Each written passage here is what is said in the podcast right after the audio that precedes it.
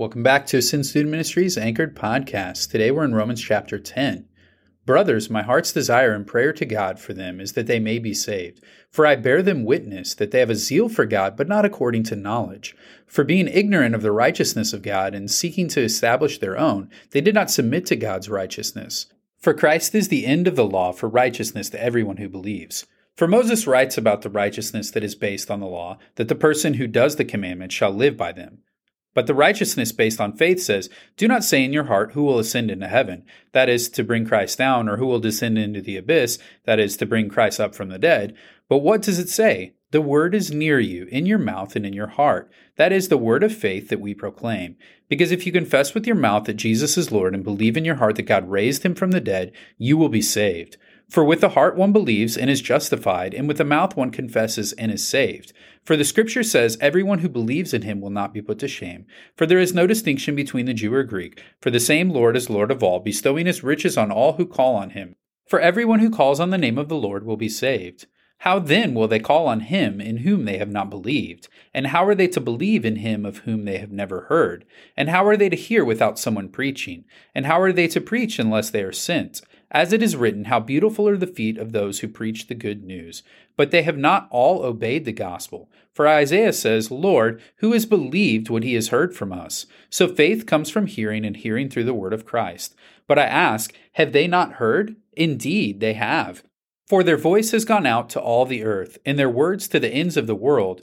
But I ask, did Israel not understand? First Moses says, I will make you jealous of those who are not a nation. With a foolish nation I will make you angry. Then Isaiah is so bold as to say, I have been found by those who did not seek me. I have shown myself to those who did not ask for me.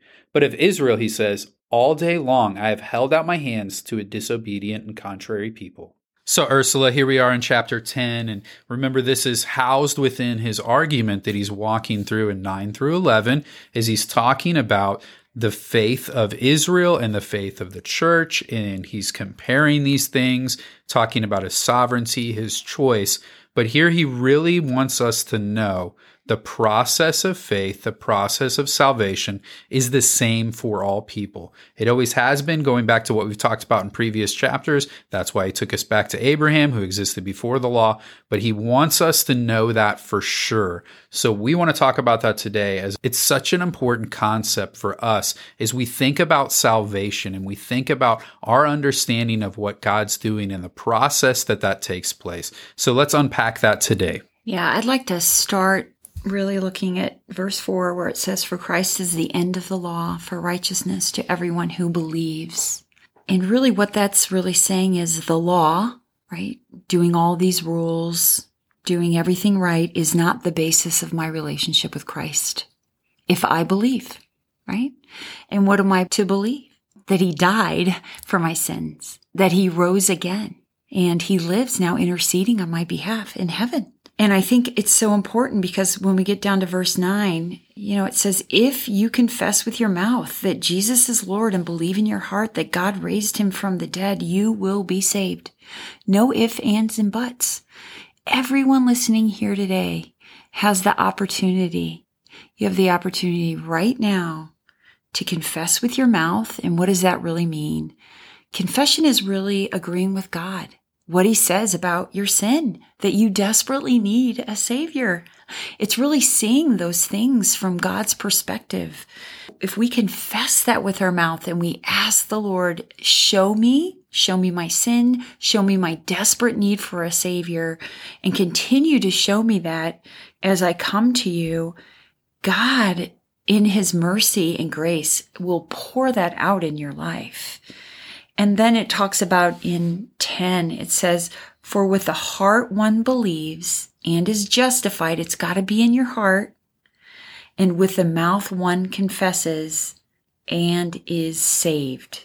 And that's the gospel. Ursula. That's that's the good news that this is available for all people and that this is the process that we go through for that.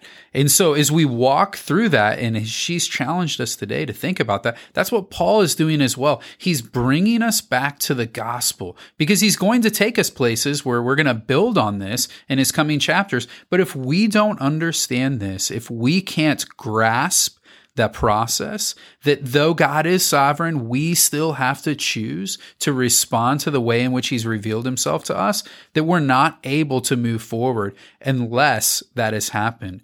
And if we try to do that, we actually end up doing the exact same thing that Israel was doing. We try to earn our salvation. We try to do it by the law of sin and these religious mandates and whatever else it is. Unless this transformation has taken place, that process cannot move forward. And I love how Paul goes even further with that in verse 11. He says, For the scripture says, everyone who believes in him, that's Jesus Christ, in what he's done for you, right? Will not be put to shame. One day Christ is coming again and every knee will bow. Every tongue will confess um, that he is Lord, everyone. And the ones that suppress the truth and righteousness will be shown that he is savior and they will be put to shame. But for those who confess with their mouth and believe in their hearts, we're not going to be put to shame. And the awesome thing is Paul's reiterating again to his audiences, it doesn't matter if you're a Jew or a Greek. It doesn't matter whose family you were born in. It doesn't matter what circumstances you were in the middle of. None of that matters. What matters, as he says in verse 12, it's the same Lord is Lord of all. None of those things matter. And he bestows his riches on all those who call on him. For everyone who calls on the name of the Lord will be saved. How awesome is that? Every single person. Today's the day of salvation. Um, that's what he says. Can't harden our hearts. That this is the time to call on the name of the Lord if you haven't done so. And I think a little bit of the beauty of what Paul does here, once again, anticipating things that could be coming up with people's mind. Hey, if God is so sovereign and these people are going to be saved and these people aren't, why do I even need to do anything? He anticipates that question as he expands on that here in verse 14 through like verse 17, because he talks about why God is using us and how God is using us as humans, the only part of his creation that are carrying the words of the gospel to allow people to understand what they are seeing and how they're understanding this. And it talks about how we are then called to take that gospel to these people, to allow them to hear. Because if they haven't heard, how can they respond? If they haven't had the opportunity to see the gospel laid out, that's on us as the voice pieces, the ambassadors that He has placed in the world to be carrying the gospel message to all those around us so that they can respond to that. Because He's given us as a part of that process for revealing Himself to them. And I think when you look at that, Verse 17 faith comes from hearing, and hearing through the word of Christ. So we need to allow people to hear the gospel. We need them to hear that.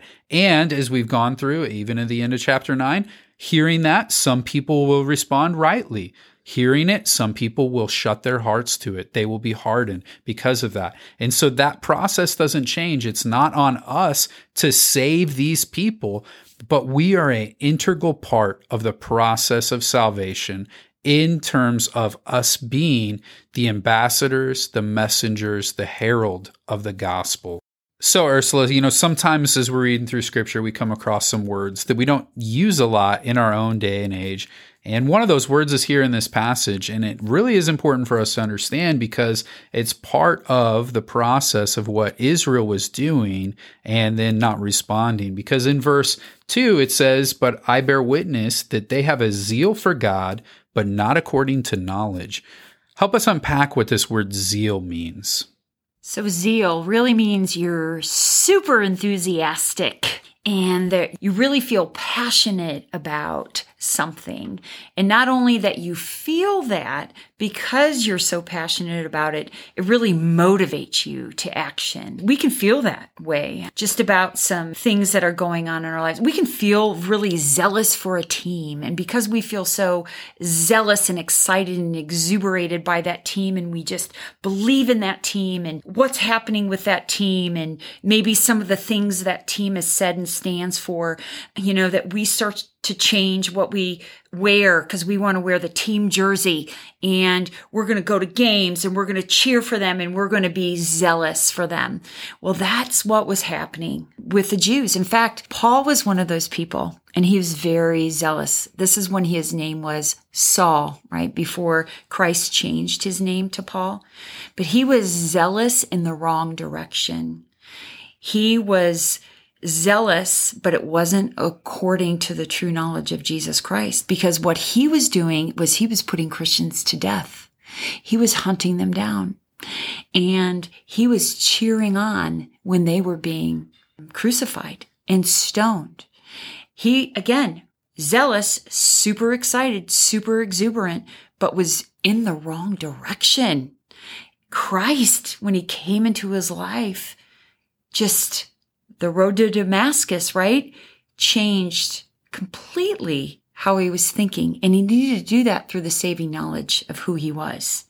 And it says in verse three, for being ignorant of the righteousness of God. And that's what was happening, right?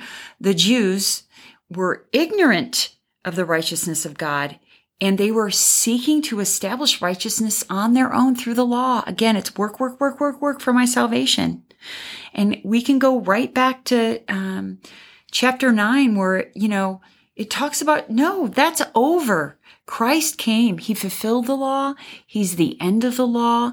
And now we no longer have a relationship to God through the law. That's over with. That's good, Ursula. I love how you've laid it out for us here. And, you know, honestly, it's one of the things when I think about zeal, I think about how people celebrate Christmas. You'll get these people that will go all out over Christmas. They've watched every Hallmark movie, they've done everything, but they actually miss the point of Christmas. They miss the celebration of the birth of Christ. And so that zeal for Christmas does not mean that they celebrate the true meaning of Christmas either. And so that helps us to understand hey, what was going on with Israel? It helps us to understand hey, Paul really understands this. It was his life, he knows it. That's why he's so burdened and passionate for the nation of Israel because he knows he was tripped up in the same way and he desires them to come to salvation just as he understands that God desires all to come to salvation as well. So as you walk through this passage, what is it that you're seeking to understand greater? Find other people to discuss that with, find answers to that, unpack what God's word is saying so that you can understand it in a greater sense, so that you can respond in obedience to him. Know today you are loved. You